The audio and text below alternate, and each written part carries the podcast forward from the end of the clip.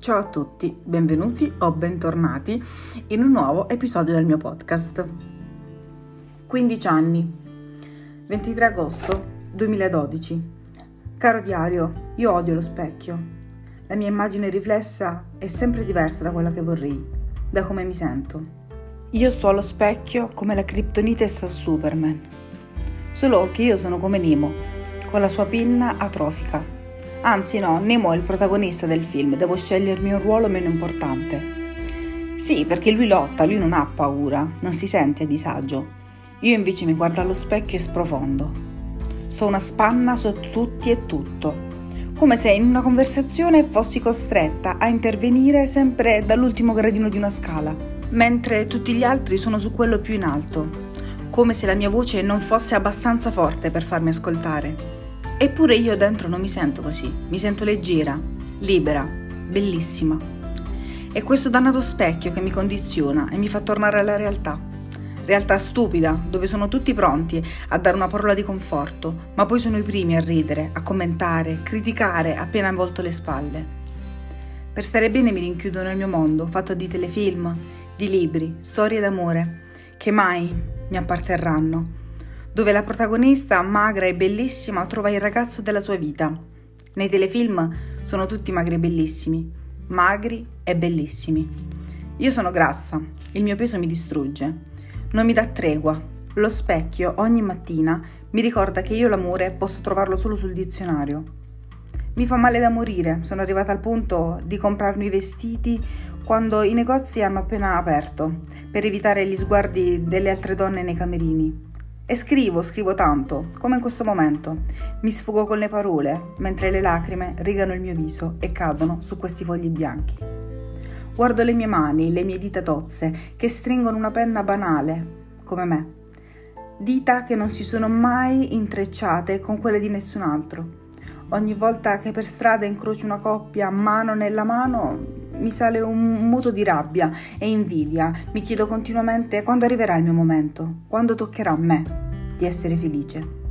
Ho paura di rimanere sola. L'amore arriva quando meno te l'aspetti. Lo dicono nei film, nei libri e me lo ripete anche il mio compagno di banco, Lorenzo. Cazzate su cazzate. La verità è che l'amore arriva quando meno te l'aspetti se sei bella e magra. Non arriva di certo per me. Chi mai potrebbe innamorarsi di me? 13 ottobre 2012. Rabbia, ecco cosa provo rabbia e tanto dolore, mi fa male il cuore. Oggi i miei compagni mi hanno di nuovo derisa e umiliata, all'intervallo davanti alle macchinette delle merendine. Io stavo solo prendendo una bottiglietta d'acqua e qualcuno dietro ha gridato Lasciaci qualcosa! Mi sono girata di scatto e l'ho visto. Era stato Andrea e gli altri ridevano con lui.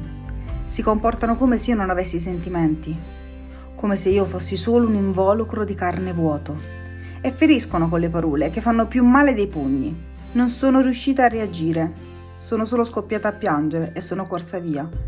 E correndo ero così goffa, mi sentivo così tanto come avevano detto loro, che sono scoppiati a ridere ancora e ancora. Tutti tranne Lorenzo e Anna, la mia migliore amica. Loro sono venuti a consolarmi, ma che importa, prima o poi lo faranno anche loro. 18 ottobre 2012 non so cosa mi sia successo. Oggi pomeriggio per la prima volta in vita mia ho avuto fiducia in me stessa e ho deciso di andare al compleanno di Gigi, un mio compagno di classe. Me ne sono pentita subito, appena sono arrivata e mi sono ritrovata seduta da sola sul divano. Mi sono pentita anche delle scarpe, del vestito, del trucco che mi aveva fatto Anna. Provavo solo tanta vergogna per il mio corpo. Poi, poi è arrivato lui, Marco. Si è seduto accanto a me e ha cominciato a parlare come se nulla fosse. Era sceso fino all'ultimo gradino della mia autostima, solo per parlare con me. Mi guardava negli occhi Marco e io mi sono sentita bella, tanto.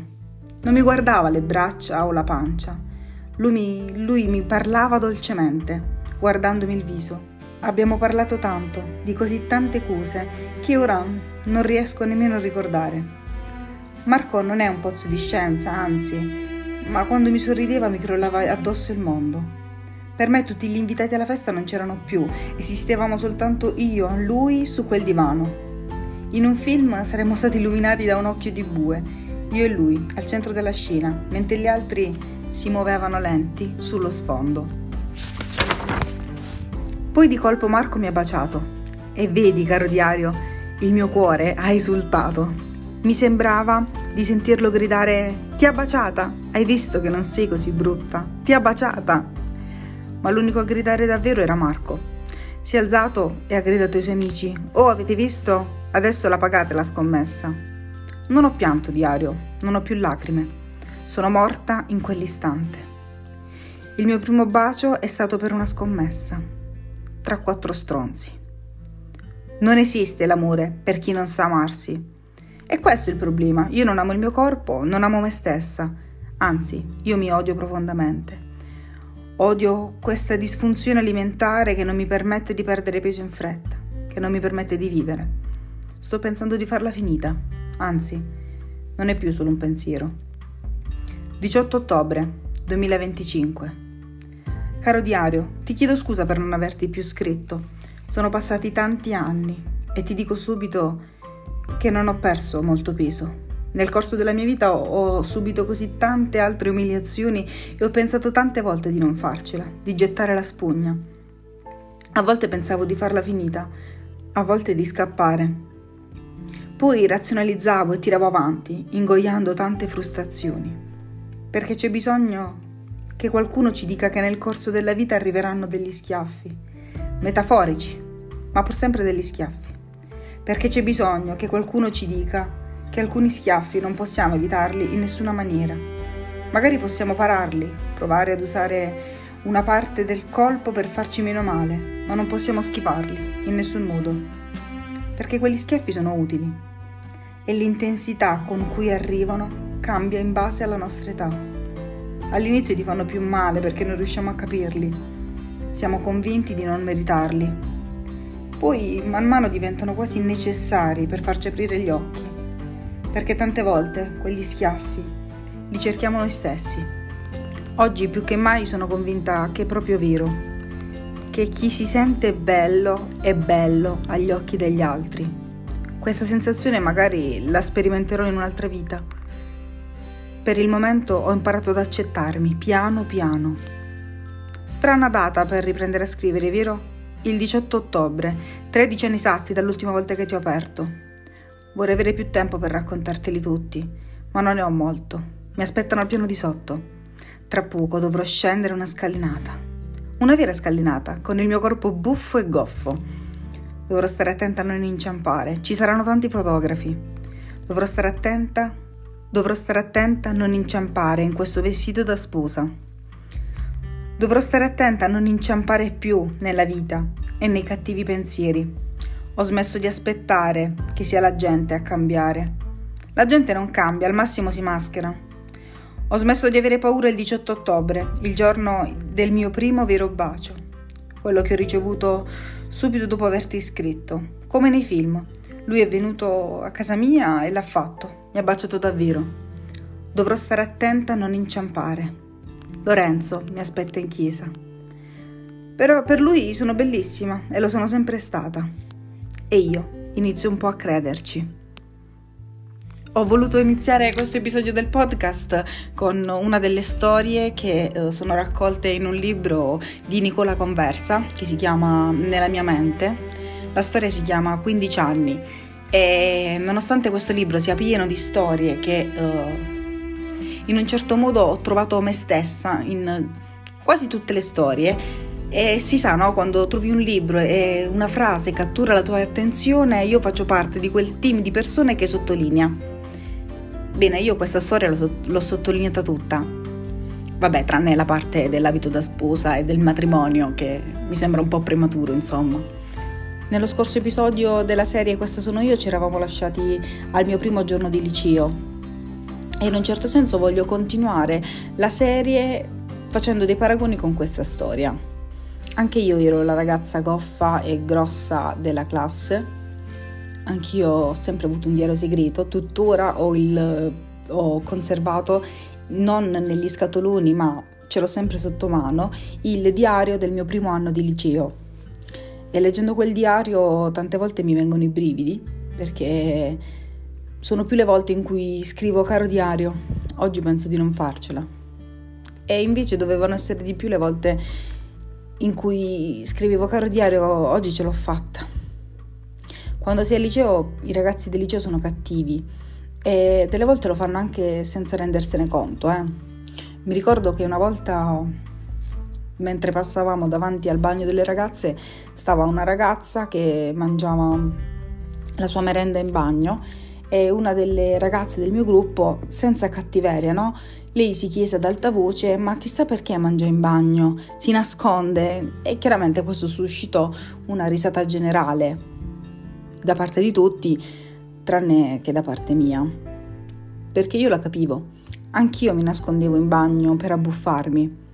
Ma in realtà non solo per abbuffarmi, anche se era semplicemente un pacco di crackers o un pacco di tarallini, io lo mangiavo in bagno perché così, così nessuno sapeva che avessi fatto merenda e come se poi a qualcuno interessasse realmente se io avessi fatto merenda o no, però purtroppo quando soffri di abbuffate la tua testa ti fa brutti scherzi, ti fa pensare cose che effettivamente non esistono e che non importano a nessuno se non, se non a te. Io il primo anno di liceo, in generale i primi due anni, perché è di questi due anni che voglio parlare in questo episodio, li ho vissuti molto male, però meglio rispetto a quelli che mi aspetteranno successivamente, insomma. Perché? Perché non sono solo i ragazzi ad essere cattivi, spesso anche i professori. Una volta mi ricordo che mangiai una brioche in, in classe e il professore mi vide mentre stavo mangiando l'ultimo pezzettino e disse uh, vabbè vuolo mangiala più lentamente perché non scappa.